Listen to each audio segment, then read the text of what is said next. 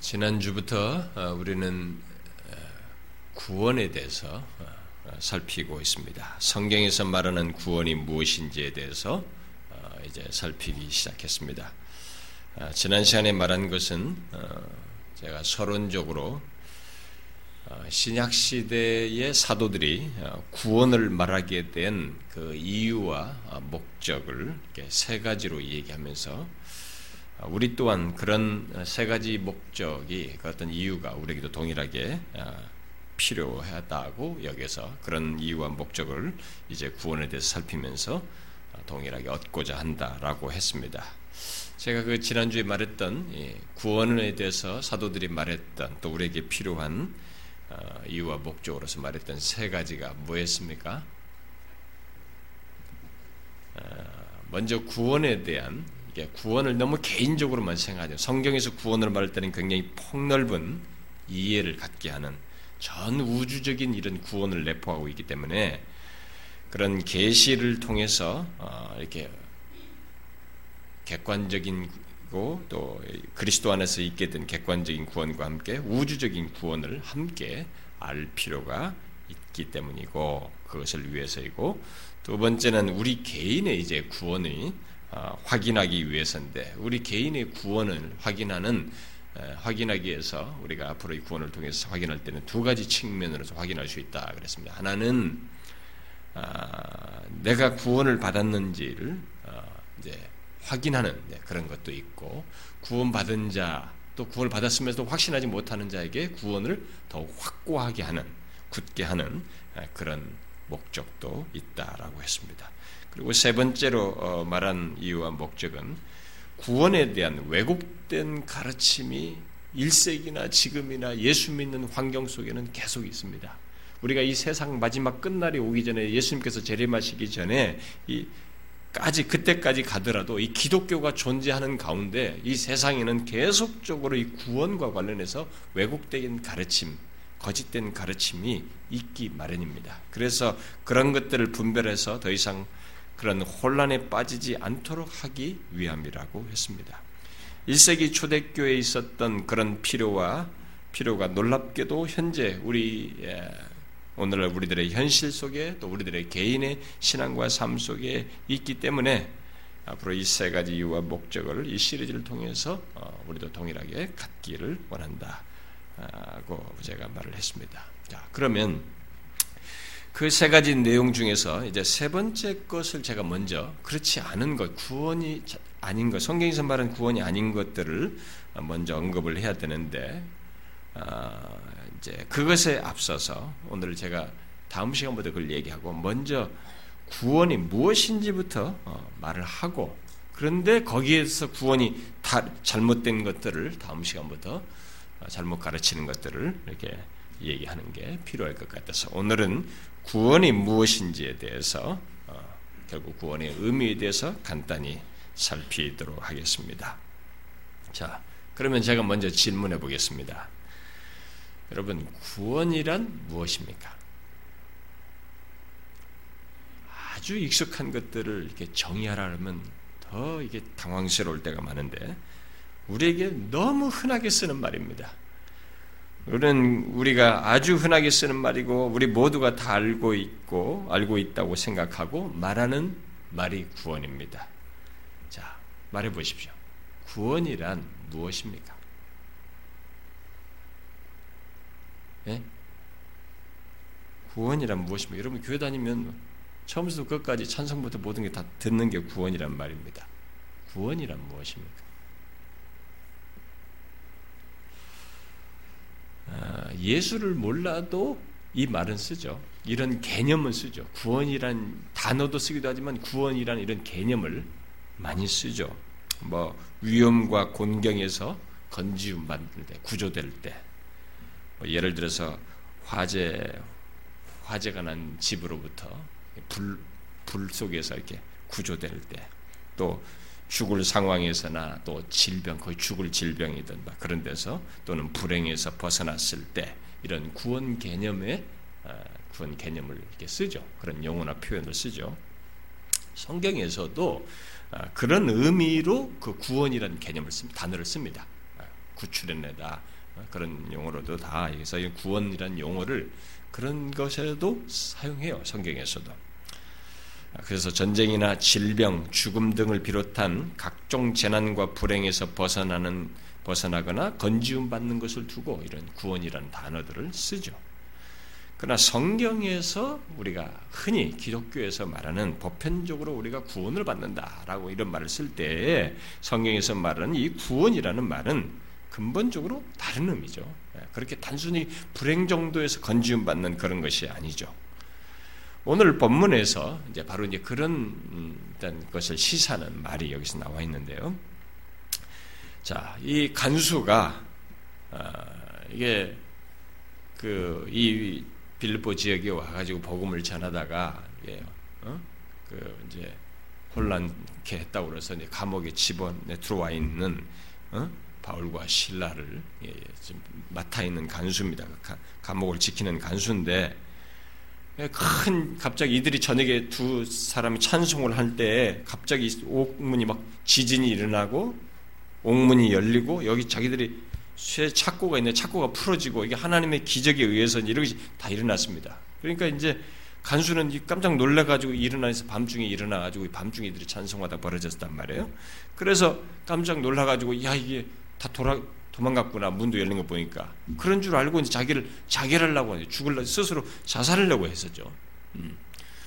그러니까 이제 자기가 책임을 져야 되니까 뭐 자살하려고 한 것이라고 일반적으로 보게 되는데 그런 그런 그들의 시대 속에서 자살하려고 하니까 이때 이 두 사람은 사도 바울과 신라는 도망가지 않고 그대로 착고에서 다 풀어졌지만 그대로 거기 있었죠. 그러면서 자살하지 말도록 어? 간수를 막아섰죠. 그러니까 깜짝 놀랐어요. 도망, 도망가지 않고 있었어요. 그래서 이제 이 사도 바울이 아니 이, 간수가 놀라서 이 선생 이들에게 물은 것입니다. 선생들이여 내가 어떻게 해야 구원을 얻으리까? 라고 질문을 했습니다. 자, 이렇게 말했을 때 구원, 어떻게 해야 구원을 얻으리까? 구원을 받으리까? 라고 했을 때 그 의미는 내가 어떻게 하면 지금의 곤경에서 벗어날 수 있겠습니까? 라는 질문이 아니죠. 그런 질문이 아닙니다. 그럼 어떤 의미겠어요? 우리가 이 간수의 표현 속에 얼마나 많은 의미가 있는지 말하기가 그걸 완전히 다 말하기가 어렵지만은 간수는 옥에 갇힌 바울과 신라에 대한 소문을 들었을 것임이 분명합니다. 왜냐하면 어떤 죄로 여기 와서 들어와 있는 것을 다 보편으로 알 것이기 때문에 그런 것에 대해서 알았을 것이 분명합니다. 특히 우리가 읽질 않았습니다만 앞에 16절 이하에서 말하는 바대로 귀신 들린 여종이 이 바울과 신라를 따라오면서 이렇게 소리고리 소리를 계속 쳤어요. 뭐라고 쳤냐면 이 사람들은 지극히 높은 하나님의 종으로서 구원의 길을 전하는 자라라고 이 귀신 들린 사람이 계속 얘기한 거예요. 귀신 들린 사람들이 하나님의 진실한 사람을 알아본다 그랬단 말이에요. 음. 이 사람들은 지극히 높은 하나님의 종으로서 구원의 길을 전하는 자라라고 소리치면서 계속 따라왔단 말이에요. 그러니까 그런 이야기를 이 간수가 분명히 들었을 것이 분명합니다. 그래서 단순히 어떤 공경에서 구원받는 것을 물었다기보다는 사도들이 증거한 구원, 어? 사도들이 증거한 구원을 이들이 어, 얻고자 하면서 물었다고 볼 수 있습니다. 자, 그 사실을 사도 이, 어, 이두 사도가 바울과 신라가 이 간수의 질문에 대답한 말에서 우리가 알 수 있죠. 어, 사도가 대답한 구원이 뭡니까? 그 질문에 대해서 뒤에서 대답한 게 뭐예요? 그 구원 어떻게 하면 구원을 받는가라고 했을 때 그 질문에 대한 답으로서 뒤에서 한 말은 주 예수를 믿으라. 주 예수를 믿음으로써 얻는 구원을 말한 것입니다. 신약 성경은 예수를 믿음으로써 얻는 구원에 대한 말씀으로 가득 차 있습니다. 그 뒤이어서 어, 주의 말씀을 그 사람과 전했다는데 이 주의 말씀은 바로 구원의 말씀이에요. 근데 성경에는 그 신약 성경에는 그게 가득 차 있죠. 예수를 믿음으로써 얻는 구원에 대한 말씀 그런 걸로 가득 차 있습니다. 아니 신약 전체가 이 간수의 질문에 대한 답변이라고도 말할 수 있습니다. 우리는 앞으로 그 내용들을 이제 이 그런 내용들을 앞으로 상세하게 살피겠습니다만은 신약 성경에서 말하는 예수를 믿음으로써 얻는 구원은 이 땅에서 얻는 영원한 구원을 일단 시사한다고 그걸 말한다고 할 수 있겠습니다. 그러니까 단순히 여기서 현실에서 뭘 조금 어려움을 극복해내는 그런 구원을 말하는 것이 아니죠. 예수를 믿음으로써 얻는 구원은 이 땅에서부터 얻지만 영원한 구원으로 나아가는 것이 궁극적인 구원을 얘기하는 것이죠. 그걸 내포하는 것입니다. 궁극적인 구원이 없다면 구원일 수가 없는 것입니다. 그래서 스프롤은 구원을 데살로니가전서 1장 9절과 10절의 근거에서 장래의 노하심 곧 장차 다가올 진노를 모면하는 것으로 구원을 정의하였습니다. 분명 그것이 구원의 소극적인 내용이지만 그 궁극적인 불행으로서 우리가 장차 누구에게나 있게 될 장래의 노하심 하나님의 진노로부터 그 궁극적인 불행으로부터 벗어나는 것만으로도 예수를 믿음으로서부터 믿음으로써 얻는 구원의 의미를 말할 수 있다는 것입니다. 그러나 성경에서 말하는 구원은 그런 소극적인 내용 정도를 말하지 않죠. 그것만 말하지 않습니다.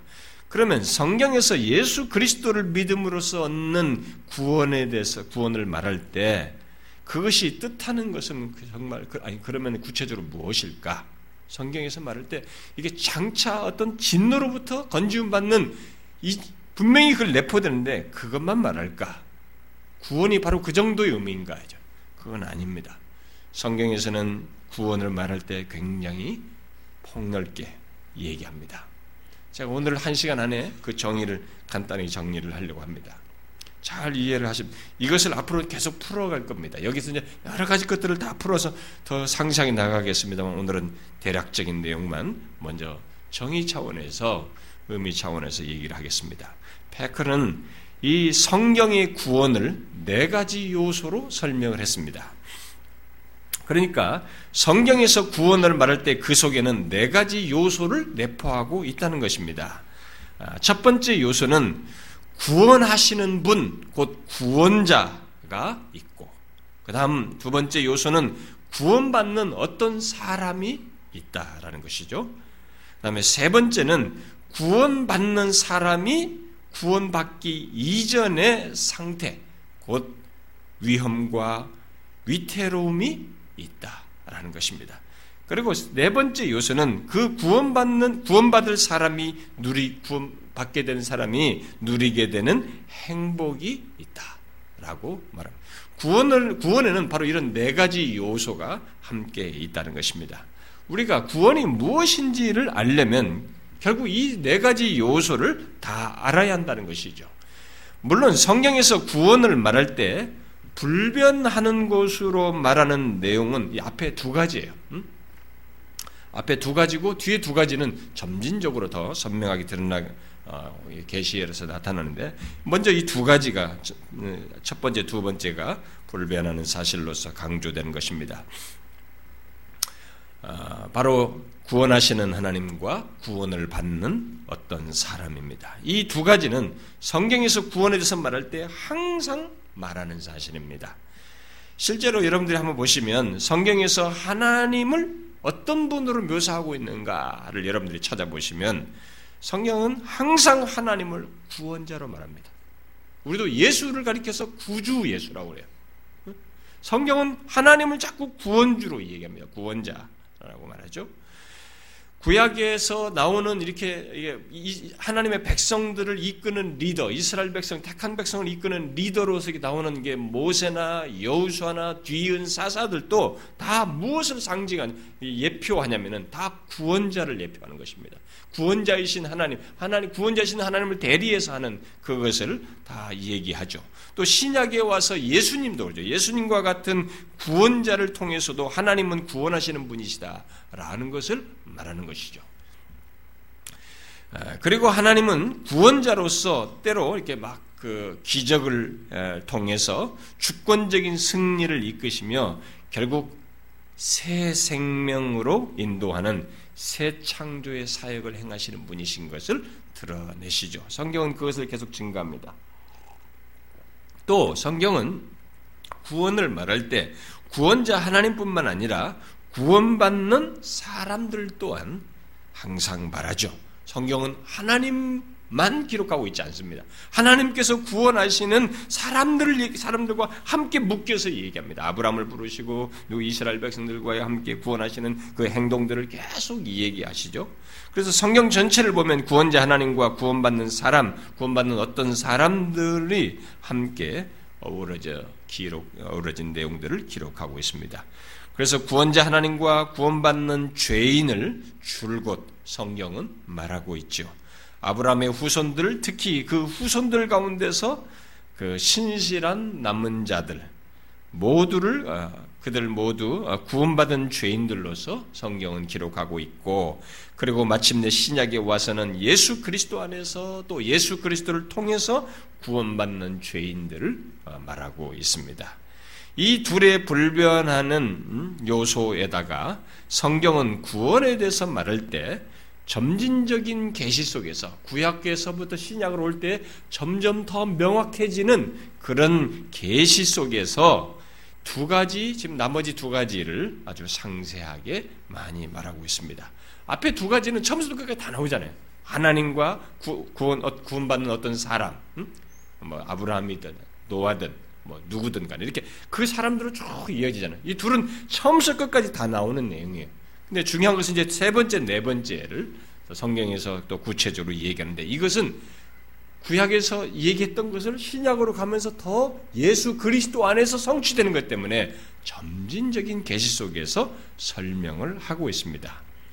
아, 이두 가지 하나는 구원받는 사람이 위, 구원받는 사람의 위험한 상태, 곧 인간이 무엇으로부터 구원을 받는가 하는 내용과 또 다른 한 가지 구원받은 사람이 누리게 되는 복, 곧 인간을 구원하시는 목적이 무엇인가가 이 구원과 관련해서 언급되고 있죠. 성경에서. 자, 그런데 이 두 요소는 구약에서 신약으로 나아가는 이 점진적인 개수 속에서 확고해지다 보니까 아, 이것은 신약과 구약의 아, 연관지어서 함께 예수 그리스도 안에서 이 두 요소가 명확해진다는 것을 우리가 알게 됩니다. 그래서 우리들이 구원에 대해서 살필 때 구원하시는 하나님과 구원받는 자, 구원받은 죄인과 함께 이 두 가지를 명확히 아는 것이 결국 구원에 대한 이해를 확고히 하는 것입니다. 그래서 지금 이제부터 설명할 것은 이 세 번째, 네 번째 내용 요소가 여러분과 저에 대해서 구원을 이해하는데 중요한 내용이라고 볼 수 있겠습니다. 자, 자, 구원받기 이전에 그러면 인간의 상태, 곧 죄인의 상태가 어떨까? 음? 죄인의 상태는 어떻습니까? 다시 말해서 인간이 무엇으로부터 구원받느냐는 것입니다. 구원을 말할 때는 이 내용을 말하기 때문에 이것을 잘 알아야 되는데, 자, 인간이 무엇으로부터 구원을 받습니까? 구약에서 구원을 말할 때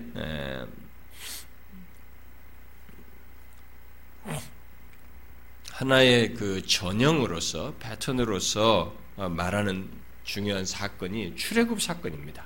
이스라엘 백성들. 이 이스라엘 백성들을 애굽에서부터 구출해내는 것을 일종의 구원을 설명하는 중요한 패턴으로서 전형으로서 얘기를 하는데 그 이 스라엘의 출애굽 사건을 통해서 말할 때 우리 여러분들이 그 사건을 한번 제가 여러 차례 설명했습니다만 한번 생각해 보십시오.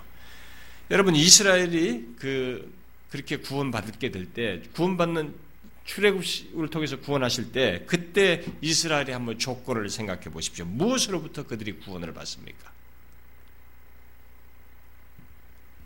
이집트의 노예 상태죠. 네. 속박 상태로부터 구원받는 것을 보고, 보여줍니다. 그 상태는 이스라엘 백성들이 그들 스스로 그것을 극복해내지 못합니다. 거기서 벗어나지 못해요. 스스로 이길 수 없고 벗어날 수 없는 상태였습니다. 세계 절대 막강한 능력을 가지고 있는 이집트 아래 노예로 있는 것입니다. 출애굽 이후에도 뒤, 그, 어, 뒤따라오는 이집트 군대와 그 다음에 가로, 가로막힌 이 홍해 앞에 선 이스라엘 백성들 앞에서 이 구원의 표현을 적절하게 설명을 하는데 그 앞에서 이스라엘은 어떻게 할 수가 없었습니다. 뒤에는 뒤따라온 이집트 군대이고 앞에는 홍해란 말이에요. 진짜 다른 걸 생각할 수 없는 그 상황입니다. 스스로 구원할 수 없는 그 상태에 이르렀을 때 하나님께서 이 구원이라는 표현을 다시 명확하게 쓰시죠. 모세를 통해서 구원이 무엇인지를 잘 증거해 줍니다. 죽음 후에 아무것도 생각할 수 없는 상태에서 모세가 외쳤습니다. 뭐예요? 너희는 두려워하지 말고 가만히 서서 여호와께서 오늘날 너희를 위하여 행하시는 무엇을 보라? 구원을 보라. 이렇게 했어요. 아, 구원은 그렇게 속박된 상태로부터 또 사망의 위험으로부터 건지어지는 것인 것을 이스라엘 백성들이 현장적으로 역사 속에서 이렇게 실, 물리적인 환경 속에서 보고 경험했습니다. 구약에서 보인 이런 구원을 신약에 이르러서는 더욱 선명하게 영적인 의미들을 담고 잘 설명을 하죠. 구체적으로 그런 것들을 증거를 합니다. 바로 이집트의 속박으로부터 구원하듯이 우리의 영적인 속박으로부터의 구원을 설명하고 있습니다. 물론 그 영적인 속박으로부터의 구원은 예수 그리스도 안에서 또 예수 그리스도를 통해서 얻게 되는데 바로 두 단계를 거쳐서 그 구원이 있게 되죠. 첫 번째는 바로 하나님의 아들 예수 그리스도께서 육신을 입고 오셔서 우리의 그 모든 영적인 속박에서 죄인들을 구원하시는 이 첫 작업을 통해서 있게 되고 그러나 그 예수 그리스도 안에서 있게 되는 궁극적인 구원은 거기서 끝나지 않고 그 다음 단계가 있죠. 그 구원주 예수 그리스도께서 세상 끝날에 다시 재림하실 때 완전히 구원하는 것으로 이루어집니다. 자, 그러면 영적인 속박은 도대체 어떤 것들이겠어요? 그 이집트의 그 속박으로부터 건지은 것처럼 그런 영적인 속박으로부터의 구원을 신약 성경에서 이제 구, 결국 구원을 말하면서 얘기를 하는데 이 영적인 속박은 무엇이냐 말이죠. 우리들이 무엇으로부터 구원을 얻느냐라는 것이 무엇입니까? 여러분들이 구원을 얻는다고 말할 때 무엇으로부터 구원을 얻는, 얻느냐라는 거예요. 뭐예요? 사도 바울은 그의 서신서들에서 우리들이 무엇으로부터 구원받는지에 대해서 여러 가지로 표현합니다. 그 내용들 중에서 우리가 꼭 알아야 할 사실은 다섯 가지예요. 자, 앞으로 이런 것들은 다 나중에 상세히 설명할 것입니다만 오늘은 제가 개요적으로 얘기하는 겁니다. 첫째는 죄로부터 구원받는 것입니다. 우리가 구원받는다. 무엇으로부터 구원받느냐? 네, 죄로부터 구원을 받는다는 말을 쓰는 것입니다. 로마서 3장에서 유대인이나 헬라인이나 다 죄 아래 있다라고 한 뒤에 뒤이어서 3장 뒷부분에 가서 구원에 대해서 말을 하는 것입니다. 구원은 바로 그 죄 아래에서 건지움 받는 것입니다. 죄 아래 있는 상태에서 건지움 받는 것을 보고 구원이라고 말하는 것입니다. 이 세상에 죄 없는 자는 아무도 없습니다. 그래서 모두가 구원을 필요로 하죠. 모두 다 하나님과 원수된 상태 속에서 하나님께 대한 적개심을 가지고 자기를 중심으로 해서 세상을 살며 마치 자신이 하나님인 것처럼 행함으로써 자신의 창조주 하나님을 거부합니다. 그게 죄 아래 있는 사람의 모습이에요. 그런데 죄 아래 있다는 말은 그가 죄책 아래 있다라는 말이기도 하고 또 죄의 권세 아래 있다는 말이기도 하며 또 한 가지 죄로 말미암은 저주 아래 있다는 말이기도 합니다. 자, 나중에 다 상세히 설명할 것이지만 먼저 개요적으로 하십시오. 우리가 죄 아래 있다라고 할 때는 죄책, 죄를 지은 것에 대한 책임을 가져야 하고 그 다음에 책임을 내가 다 져야 할 상태에 있다는 것이고 또 다른 뭐예요? 두 번째는 죄의 권세 아래 있다는 것입니다. 그 다음에 죄로 말미암은 저주 아래 있다는 말이 되는 것입니다. 그렇게 죄는 무시무시한 것입니다. 여러분과 제가 이 세상에 태어나면서 그냥 누구 미워하고 누구를 대해서 뭐 악감을 갖고 조금 내 이기적으로 살고 하나님 사랑하라는데 사랑하지 않고 살아갔던 이런 조그마한 죄 하나 자체가 아주 작은 죄 하나라도 그 죄 자체는 바로 이런 성격을 갖는 것입니다. 그 죄에 대한 책임을 내가 져야 하고 음? 그 죄는 권세를 가지고 있어서 나를 억압하고 그리고 죄로 말미암은 거기에 따른 저주가 있는 것이죠. 우리에게 우리들이 지은 죄에 대한 책임을 모두 피할 수 없이 갖게 됩니다. 그리고 죄는 권세가 있어서 내가 죄를 짓는 것 같지만 실상 죄에 이끌려가는 것이 인간이에요. 그러나 죄는 그것으로 끝나지 않고 죄로 자기가 지은 죄로 인한 저주를 받도록 이끌죠. 그렇게 죄는 파괴적입니다. 그래서 구원이란 바로 그런 죄로부터 바로 죄 아래 있는 상태로부터 구출해내는 것입니다. 건지우는 것입니다. 죄책과 죄의 권세와 죄로 말미암은 저주로부터 건져내는 것이 구원이에요. 그걸 누가 하겠어요, 그걸? 기독교에서 말하는 것입니다. 예수 그리스도가 하는 거예요. 아무도 못할 일을 하는 것이죠. 죄로부터의 구원. 자, 구원은 무엇으로부터 구원인가라고 할 때 첫 번째는 죄예요. 자, 그다음 두 번째는 무엇으로부터 구원인가 할 때 성경이 강조하는 것은 율법입니다. 율법 아래 있는 상태로부터의 구원입니다.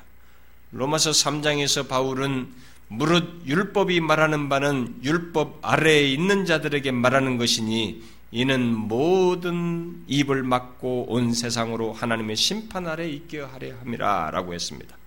율법 아래 있다는 것은 율법에 의해서 판단을 받는 상태에 있다는 것입니다. 그렇게 율법은 죄를 넘기지 않습니다. 법 법은 법을 저촉한 것에 대해서 밝히는 것입니다. 그리고 법을 어긴 것에 대해서 죄, 죄 있다라고 선언하고 그 죄에 상응하는 어떤 벌을 받도록 정죄하여서 벌을 받도록 하는 것이 율법의 기능이에요. 그러므로 율법은 죄를 넘기지 않고 밝혀 정죄하고 벌하는 그 일을 하는 것이죠. 그래서 어, 그런 율법 아래 있는 자에게는 자유나 행복 같은 것을 가질 수가 없어요. 가질 수가 없습니다. 항상 율법의 판단 아래에서 정죄와 심판을 받을 뿐입니다. 구원이란 바로 그런 상태로부터 자유케 하는 것입니다. 그래서 더 이상 율법의 정죄 아래 있지 않고 그에 따라서 심판을 받지 않게 되는 것입니다. 예수 그리스도를 믿어 구원을 얻게 되면 그런 율법의 모든 고소장이 폐기되어지고 더 이상 그 아래 있지 않고 은혜 아래에서 자유하게 되는 것입니다. 자, 또 무엇으로부터 구원인가라고 할 때 성경이 강조하는 내용은 바로 하나님의 진노입니다. 바울은 로마서 1장에서 인간에게 내려질 수밖에 없는 하나님의 진노를 말한 뒤에 이어서 구원을 말합니다. 그리고 또 데살로니가전서 1장 10절에서도 장래의 노하심을 얘기합니다. 모든 인간이 자신의 죄를 지은 것에 대해서 진노를 받게 되지만 궁극적으로 최후에 예외 없이 하나님의 진노를 받게 된다는 것을 말합니다. 인간은 본질상 죄인이고 또 죄에 따라서 율법은 법은 죄에 있다라고 분명히 선언하실 것, 선언할 것이기 때문에 그 죄에 따른 진노를 또한 피할 수가 없습니다. 그런데 그 진노는 한 번 화내고 마는 어떤 신경질적인 무엇이 아닙니다. 한 번 짜증내면서 왜 죄 지었어 하면서 뺨이나 한번 때리고 마는 그런 정도의 진노가 아닙니다. 이 하나님의 진노는 거룩하시고 공의로우신 하나님, 완전하신 하나님께서 공평하고도 정확한 그리고 단호한 법적 조치에 따라서 있게 되는 것이어서 죄 없는 모, 죄 있는 모든 자에게 임하는 것이고 그 진노의 내용은 그 누구도 설명할 수 없는 고통, 그것도 영원한 고통을 갖게 되는 것입니다. 저는 하나님의 은혜를 헤아리는데도 제 이해가 미치지 못합니다. 성경을 읽으면 읽을수록 하나님의 행동에 대해서 그 은혜의 깊이에 대해서 제가 이해하는 것은 조금 감동을 받는 정도의 그 수준입니다. 그렇게 은혜를 이해하는데도 다 헤아리지 못합니다만은 그 은혜를 다 헤아리지 못하는 것만큼 하나님께서 내리시는 진노도 저는 다 헤아리지 못합니다. 제가 어떻게 설명하겠어요? 이 세상에서 가장 가혹한 형벌이라고 하는 것이 도대체 뭡니까? 용광로에 사람 집어넣는 겁니까? 그건 끝나버리잖아요. 이건 안 끝납니다. 죽지를 않습니다. 영원히 살면서 고통을 당하는 것이에요. 설명이 안 됩니다. 이 땅에 있는 어떤 식의 진노든 형벌이든 가혹한 것을 다 들이대도 그것은 하나님께서 내리실 진노에 대해서 죄에 상응한 진노에 대해서 설명해내지를 못합니다. 저는 아무리 상상해보지만 영원토록 내려질 하나님의 진노, 그 영원한 형벌을 저는 억만분의 일도 설명할 수 없습니다. 구원은 바로 그런 끔찍한 하나님의 진노로부터 벗어나게 하는 것입니다. 물론 이 진노는 죄로 인한 비참함을 비참함을 이 땅에서부터 경험하는 것 때문에 현재의 삶에서부터 나타납니다만 그 현재 삶에서 나타난 모든 것은 장차 있게 될 진노, 장래의 노하심을 그저 추측하게 하는 것이요 예고편에 지나지 않는 것입니다. 이런 걸 생각해 볼 때 구원이 얼마나 복되고 큰지 여러분들이 구원이 얼마나 복되고 큰지를 알고 싶다면 이 하나님의 진노에서 건지는 것만 생각해도 족하다 할 정도로 정말 엄청난 것입니다. 구원은 그것입니다. 하나님의 진노로부터 벗어나게 하는 것입니다. 그 다음 무엇으로부터 구원인가 라고 할 때 성경에서 말하는 네 번째 강조되는 사실은 사망입니다. 사망으로부터입니다. 로마서 5장에서 한 사람의 범죄로 사망이 왕노릇하게 되었지만 한번 예수 그리스도를 통해서 생명 안에서 왕노릇한다고 말하고 있습니다. 곧 예수 그리스도를 통해서 사망에서 구원을 얻는다고 말하고 있습니다. 사망은 현재에도 지금 우리가 이렇게 육신을 입고 육신의 생명이 살아있는 현재에도 작용하지만 이 사망은 미래에도 심지어 구원받지 못한 자라면 그에게 영원토록 이 사망은 작용합니다. 이 사망은 우리의 신체뿐만 아니라 영혼에도 영향을 미칩니다. 그렇게 작용하는 것이에요. 그 사망은 죄 싹스로 있는 것이어서 아무도 피할 수가 없습니다. 왜냐하면 우리 중에 죄 없는 자가 아무도 없기 때문에. 모두 이 땅에 태어나 살기 시작하면서부터 인간은 사망의 기운을 느끼기 시작합니다. 갓 태어나서 생명이 충만해 있는 앞으로 모든 피부에 생기가 있고 탄력이 있는 이 신생아를 할지라도 이 아이의 태어나면서부터 그 아이에게는 죽음의 기운이 감돕니다. 언제 죽을지 모르는 죽음을 반드시 앞에 두고 있습니다. 사망의 기운 속에서 살아가는 것입니다. 김세윤 박사는 구원을 넓은 의미에서 모든 악과 고난, 곧 죽음의 증상에서 해방되는 것으로 정의를 했어요. 너무 일반적인 정의이지만 공감된 사실이 있습니다. 바로 구원을 우리들의 현실 속에서 가장 싫어하는 것, 바로 죽음의 증상으로부터 건지움 받는 것으로 말했기 때문입니다. 죄로 인해서 이, 이 세상은 죽음의 증상으로 둘러싸여 있고 이 땅에 거하는 모든 사람들을 둘러치고 있습니다. 그래서 우리는 온갖 종류의 악과 고통을 보고 경험하고 있습니다. 그러나 이 죽음의 증상은 모두 예고편일 뿐, 그것의 결론은 실제로 사망에 처하고 더 나아가서 후에 있을 둘째 사망에 이르기에 우리에게 가장 무서운 것 중에 하나야. 이 사망. 그러나 놀라운 것은 구원은 바로 그 사망으로부터 건지는 것입니다. 그걸 고린도전서 15장에서 사망아, 내 쏘는 게 뭐냐죠. 구원받는 자들이 사망을 이기는 것입니다. 사망으로부터 벗어나는 것입니다. 구원받는다는 것이 얼마나 놀랍고 복된지를 우리가 이런 것을 통해서 알게 되는 것이죠. 그 다음 마지막으로 무엇으로부터 구원인가 라고 할 때 성경이 강조하는 내용은 바로 공중권세 잡은 자, 곧 마귀입니다. 사단입니다. 에베소서 2장은 허물과 죄로 죽은 인간이 공중권세 잡은 자 마귀를 따라서 행한다라고 말하고 있습니다. 구원받기 이전의 인간은 아무리 똑똑해도 세상에서 잘 나가는 그런 사람이라 할지라도 지성적으로 똑똑해도 예외 없습니다. 구원받기 이전의 인간은 공중권세 잡은 자 마귀를 따라 행하게 되는 것입니다. 그래서 온갖 쏟아져 나오는 것이 더럽고 음란하고 추하고 그런 죄악들을 행하는 것이 그에 따른 결과는 물론 마귀와 함께 영원한 불못에 던져지는 것입니다. 그런데 구원은 바로 그렇게 마귀의 지배 아래 살아가는 상태와 그 운명으로부터 구출해내는 것입니다. 이 땅에서부터 바로 그 권세 사단의 권세와 지배로부터 구출해내는 것입니다. 지금까지 말한 무엇으로부터의 구원 이 다섯 가지를 여러분들은 이제부터 잘 기억하셔야 됩니다.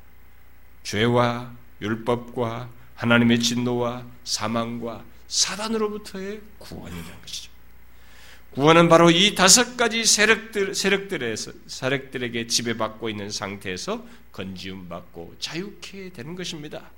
뭐, 이 교회 나와가지고 고작, 응? 교회 나오는 것이 고작 말이죠. 아, 교회 나가서 기도 좀 해가지고 뭐 문제를 한번 해결하고 무슨 좋은 직장 한번 들어가고 1년짜리, 2년짜리 혜택 보는 것 정도로 교회를 생각하고 신앙생활을 생각하고 구원을 생각하면 예수 잘못 믿는 것입니다. 번지스 잘못 찾았어요.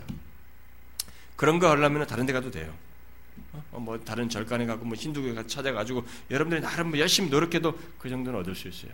하나님이 일반 은총 영역 안에 부지런히 수고하는 자가 부지런함에 따라서 어떤 수확을 거두도록 하나님께서 일반 원, 원 은총을 인간 세계 속에 두었어요. 그러니까 열심히 수고하는 자는 우리나라도 이민 가가지고 미국 가서 그 사람들이 옛날에 얼마나 복잡하게 못 살았습니까? 근데 다 야채상 하면서 한국 사람들이 불을 일으킨 거 아닙니까? 그게 있습니다. 열심히 일하면 어떤 거기에 보상이 있어요. 그 정도를 얻으려고 예수를 믿으면 안 되는 것입니다. 예수는 이런 구원을 얻기 위해서 돈 주고도 안 되고 내 힘을 다해도 안 되고 지력을 쏟아도 안 되고 내 모든 걸 다 쏟아도 안 되는 죄, 율법, 하나님의 진노, 사망, 사단의 권세로부터 벗어나는 것입니다. 이게 구원이에요. 이 다섯 가지는 우리 인간에게 절대적인 세력들입니다. 곧 그 어떤 것도 우리 스스로 이기거나 처리할 수 있는 것이 없습니다. 아무것도 안 됩니다.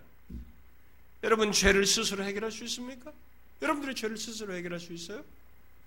율법에서 여러분들이 벗어날 수 있습니까? 하나님의 법을 여러분들이 벗어날 수 있어요? 못 벗어납니다. 하나님의 진노를 그 누가 피할 수 있습니까? 사망은 어떻습니까? 여러분 중에 안 죽을 사람이 있어요? 죄의 삭신 사망을 우리 중에 그 누가 피할 수 있겠어요? 또 공중권세 잡은 자 사단으로부터 어떤 인간이 스스로 벗어날 수 있습니까? 아무도 없습니다. 그 어느 것 하나 우리 스스로 처리할 수가 없습니다. 구원이 있기 전에 인간의 상태는 바로 이 다섯 가지 세력의 지배를 지배받는 상태에 있는 것이죠. 그래서 구원은 하나님께서 하시는 것이에요. 인간이 스스로 하는 게 아닙니다. 뭐가 돌을 닦고 내가 뭔가 뭐 몇 번 절을 하고 어떻게 한다고 해서 마인드 컨트롤 한다고 해서 구원에 이르는 것이 아닙니다. 우리에게는 이 구원받아야 할 이 조건으로부터 어떤 것도 스스로 할 수 없기 때문에 구원은 하나님이 하시는 것입니다. 그래서 하나님이 친히 이 땅에 오셔서 육신을 입고 십자가에 달려 죽으신 것이에요. 인간이 스스로 할 수 없는 것입니다. 하나님께서 이 땅에 오셔서 육신을 입고 십자가에 달리셔서 이 다섯 가지를 다 처리하심으로써 구원이 가능하게 하신 것입니다. 그래서 바울이 갈라디아서 1장에서 이렇게 말했잖아요. 그리스도께서 하나님 곧 우리 아버지의 뜻을 따라 이 악한 세대 곧 다섯 가지가 지배하는 세대에서 우리를 건지시려고 우리 죄를 대속하기 위하여 자기 몸을 주셨으니 구원은 그렇게 하나님께서 예수 그리스도 안에서 또 그를 통하여 그 다섯 가지 모두로부터 구출해내고 벗어나게 하는 것 그것입니다. 여러분 성경에서 말하는 구원 아니 우리가 받는 구원 또 받아야 하는 구원이 얼마나 놀라운 것인지 우리들이 무엇으로부터 구원받은가에 대한 이 다섯 가지 내용은 우리들이 받고 또 받아야 할 구원이 얼마나 엄청난 것이고 중대한 것인지를 잘 말해줍니다. 제가 간단하게 얘기해서 그렇지 그 하나하나를 상세하게 여러분들에게 펼쳐서 설명하면 정말로 구원이 엄청나다고 하는 것이 우리가 입에서 쉽게 말하는 예수 믿으면서 교회 나오면서 찬양이든 무엇이든 간에 구원이라는 단어를 쉽게 쓰지만 성경에서 말한 구원은 내 존재 해낼 수 없을 만큼 큰 것인데 그것이 내게 있는 것이어서 형용할 수 없이 큰 거예요. 형용할 수 없이 큰 것입니다. 배부른 시대를 사는 오늘날 많은 사람들에게 이런 구원이 하찮게 여길지 모르겠어요. 오늘날 오늘날 우리나라는 그래도 먹고 살 만한 나라입니다. 그러다 보니까 옛날 못 살 때는 이 구원 얘기할 때 우리들이 열심을 내었습니다. 그러나 지금은 이런 구원을 얘기해도 더 재밌는 것이 많고 인터넷과 인간의 정욕을 발산하면서 사는 이 수많은 욕구, 욕, 유혹거리들이 있어서 이런 구원이 하찮게 여겨지는 경향이 있습니다만 그러나 길어봤자 몇십 년이에요. 인간은 그리 오래지 않아서 모두 구원받고 안 받고가 얼마나 큰 차이인지 그 차이가 마치 찰나와 영원 사이만큼 크다고 하는 것을 곧 확인하게 되는 것입니다. 이건 엄청난 것이에요. 그런데 성경은 구원을 말하면서 무엇으로부터의 구원을 넘어서서 제가 아까 네 번째 요소로 말한 것, 구원받는 사람들이 누리게 되는 복을 또한 구원의 요소로서 말하고 있습니다. 달리 말해서 인간을 구원하시는 목적이 무엇인지를 성경은 구원을 말할 때 함께 말하고 있습니다. 구약에서 이스라엘 백성들의 구원을 가장 명백히 드러낸 출애굽 사건 속에서 하나님은 자신이 이스라엘을 구원하시는 목적을 이렇게 드러내셔요. 출애굽시키고 난 뒤에서 최소한 세 가지를 그들에게 드러내시는데 첫 번째는 이스라엘을 구원하시는 그 구원주 하나님께서 구원을 하고 나서 출애굽시키고 나서 구원받은 이스라엘 백성들과 교제하기 위해서 그렇게 구원하셨다는 것을 드러내십니다. 곧 하나님은 신의 산에서 이스라엘 백성들을 만나시고 자신이 그들의 하나님이 되고 그들의 하나님의 백성됨을 확증하시고 또 그들 가운데 성소를 두어서 자신이 이스라엘 백성, 이스라엘 백성들 가운데 거하시는 것을 그들과 이렇게 교제하시고 함께 하시는 분이신 것을 말씀하십니다. 구원은 그런 것이에요. 구원은 인간을 공경에서 건지는 것만을 말하지 않고 적극적으로 하나님과 복된 관계 속에 살도록 하는 것입니다. 그를 살도록 하려고 하는 목적을 갖는 것입니다. 그러므로 구원을 받으면 바로 그런 일이 있게 됩니다. 하나님과 복된 관계를 갖게 되는 일이 있게 되는 것이죠. 이게 구원에서 이루고자 하는 것이에요. 또 이스라엘을 구원하시면서 하나님께서는 그들에게 계명을 주심으로써 하나님께 순종하도록 하시는 것을 보게 됩니다.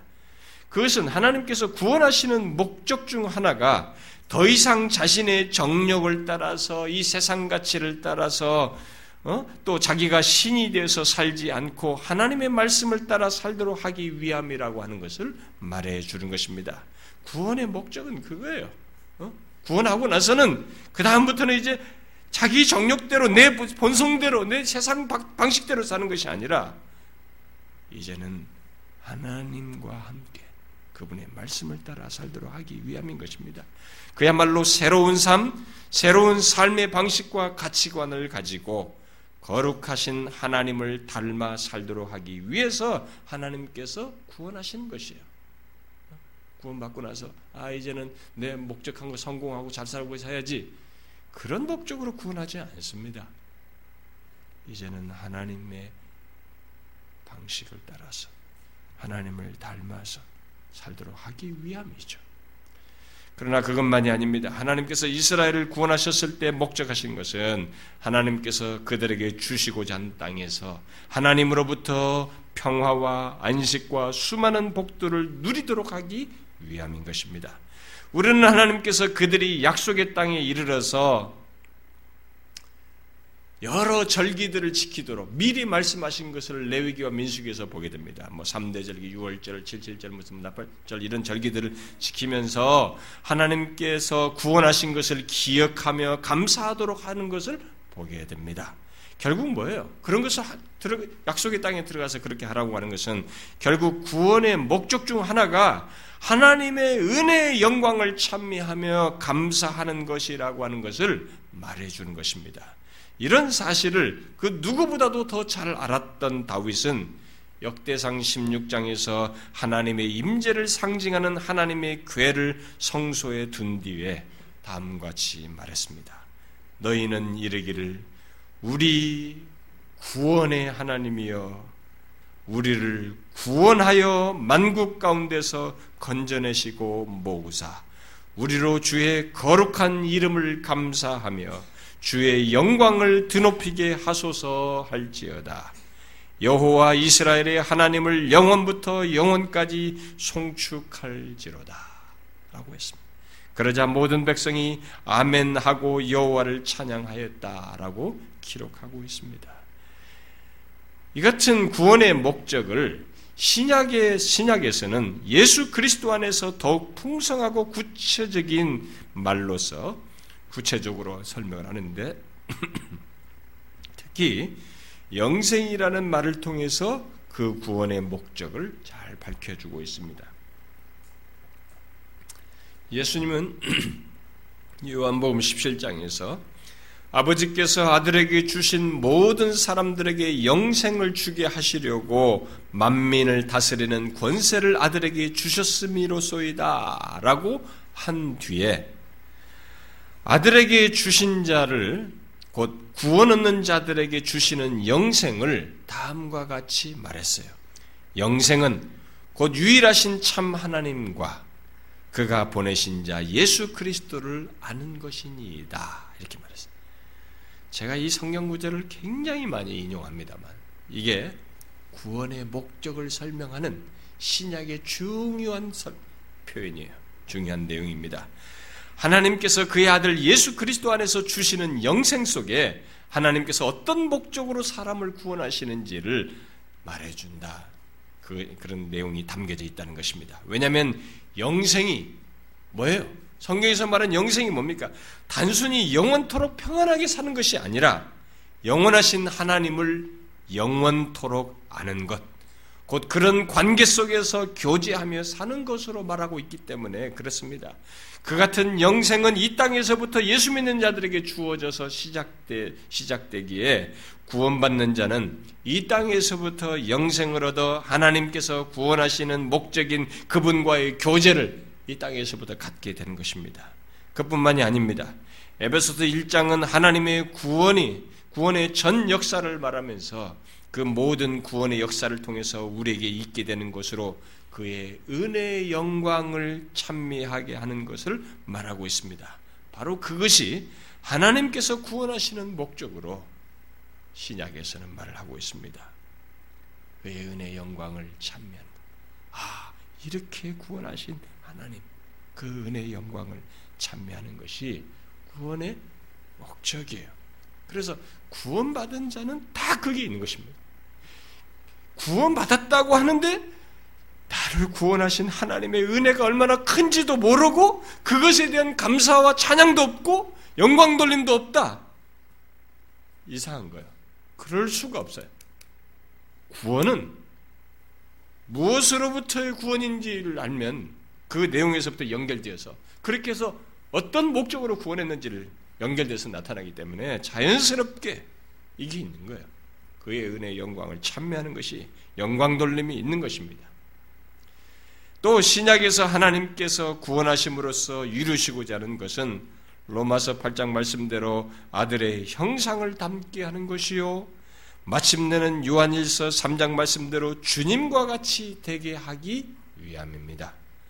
그러니까 인간을 구원하시는 목적은 부패하여 타락한 자, 앞에 다섯 가지 그런 상태에서 저주 아래 있는 그런 자의 상태에서 완전히 다른 지역이에요.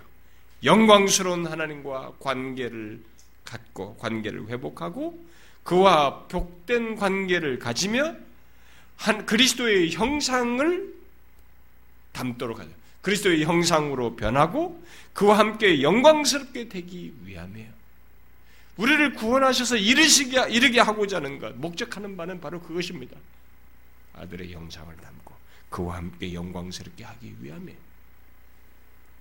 성경에서 구원이라는 말을 할 때 그 속에는 바로 이와 같은 내용이 어떤 목적으로 구원하는가까지 포함하고 있는 것입니다. 네 가지 요소. 이게 구원을 말할 때 성경에서 말하는 내용이에요. 이제 여러분들이 구원이 무엇인지 알겠습니까? 구원이 무엇인가라고 말하려면 이 네 가지 요소를 기본적으로 말해야 되는 것입니다. 거기에 덧붙여서 구원은 아 물론 이 네 가지 요소부터 먼저 해봐요. 구원은 구원자 하나님과 구원을 필요로 하는 어떤 사람들, 예? 구원받는 어떤 인간, 사람, 그리고 무엇으로부터의 구원인가 하는 것과 그 다음에 구원하여 이르게 하고자 하는 상태와 목적을 포함하는 것입니다. 이 네 가지가 다 있을 때 우리가 구원을 설명할 수 있고 말할 수 있는 것입니다. 그런데 이 구원을 성경은 전 역사 속에 태초부터 세상 끝날까지 전 역사 속에서 이 구원을 설명해요. 그러니까 구원을 나 개인만 설명하, 나 개인으로만 설명하지 않고 성경은 창세로부터 계시록 저 끝에까지 세상 끝날까지를 연결지어서 구원을 설명합니다. 그런 가운데 구원하는 내 개인에게 나 개인과 연관지어서 설명을 합니다. 그런데 이렇게 전 역사를 설명할 때 그리고 내 개인 안에서 구원을 이루는 문제를 설명할 때 성경은 하나의 시제로 말하지 않고 과거, 현재, 미래 세 시제로 다 말해요. 구원을 말하는데 계속 세 가지 전 우주 역사든 내 개인의 구원이든 세 가지 시제로 다 말합니다. 그렇기 때문에 사람들이 조금씩 헷갈려요.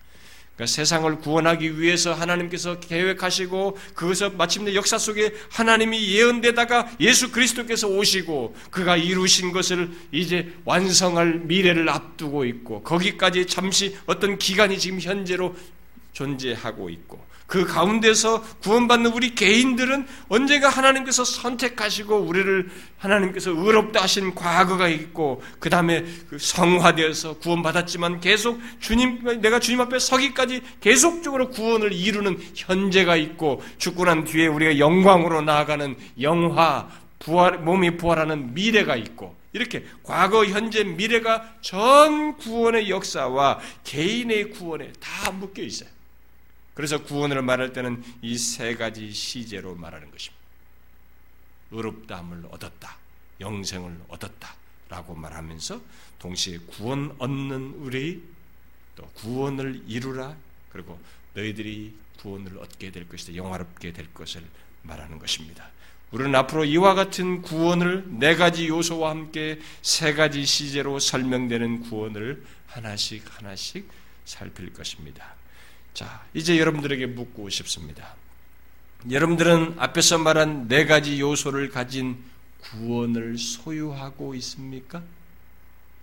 제가 오늘 너무나 많은 것을 한꺼번에 얘기했나요? 정신이 없습니까? 이제 질문해 보세요. 질문에 답해 보세요. 지금까지 말한 네 가지 요소를 가진 구원을 여러분들이 소유하고 있습니까? 하나님께서 예수 그리스도 안에서 죄와 율법과 진노와 사망과 사단으로부터 구출해 내신 그 구원을 지금 이 땅에서부터 소유하고 있느냐라는 것이.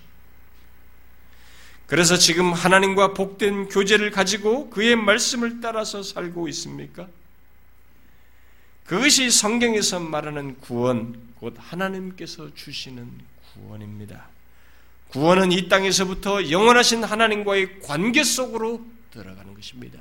미래 시제에 죽고 나서 하나님과의 관계 속으로 들어가는 것이 아니라 구원은 지금 이 땅에서부터 영원하신 하나님과의 관계 속으로 들어가는 것입니다. 이것이 바로 영생이라고 말하는 거예요. 영원하신 하나님과의 관계 속으로 들어가서 하나님과 이 땅에서부터 교제하는 것입니다. 그분을 알고 그분과 관계 속에서 살아가는 것이 영생인 것입니다. 그분이 영원하시기 때문에 당연히 그분과의 교제도 영원할 것이어서 그분과 교제를 갖고 있는 구원받아서 갖게 되는 모든 사람이 자연스럽게 영생을 얻는 것입니다. 혹시 이 구원을 얻지 못했습니까? 그 사람은 두 부류일 거예요. 하나는 아직 확인이 안 되어서 아, 확인이 안 될 정도로 모든 것이 미미한 사람일 것이고 또 다른 하나는 진짜로 아무것도 없어서 구원받지 못한 사람일 것입니다. 만일 그렇다면 그 사람은 구원을 주시는 하나님께 구하셔야 합니다. 이 네 가지 요소에서 설명상으로는 세 번째와 네 번째가 우리에게 직접적으로 관련되기 때문에 상당히 상세히 설명했지만 그러나 이 구원에 관한 모든 내용 속에서 가장 중요한 것은 첫 번째예요. 구원하시는 하나님입니다. 자신이 구원을 받지 못했다고 여기신다면 그 사람은 구원을 주시는 하나님께 구하셔야 됩니다. 구원을 말할 때 가장 중요한 요소가 하나님입니다. 구원하시는 하나님이요. 그 구원하시는 하나님께 구하셔야 합니다. 죄와 율법과 진노와 사망과 마귀의 세력으로부터 구원해달라고 구하셔야 합니다. 여러분들이 이율배반적이고 이렇게 너무 일치에 맞지 않는 방식으로 구원을 구하시면 안 됩니다. 정말로 자신이 구원받지 못했다고 여겨지면서 진실한 마음도 없고 구함도 없다면 여러분들은 구원받을 마음이 없다는 것입니다. 그러면서 알량한 성경 지식을 알아가지고 하나님이 어? 선택한 자만 구원하신다며 그럼 나를 언제가 구원하면 구원하겠지. 잘못 짚었습니다. 그 사람은 선택이란 단어를 가지고 스스로 시험에 들고 있으며 사단에게 이용당하고 있습니다. 선택은 나중 얘기예요. 구원받고 난 다음 사람들이나 쓸 얘기입니다. 구원받기 전에는 그 말을 쓰면 안 돼요. 자신이 구원받지 않았다면 진실로 구원하신 하나님께 구하셔야 합니다. 그러나 반대로 자신이 정령 구원받은 자라면 그 사람은 예수 그리스도 안에서 지금 앞에서 말한 그 다섯 가지로부터 구원받은 것의 이 가치를 잠시도 잊어서는 안 됩니다.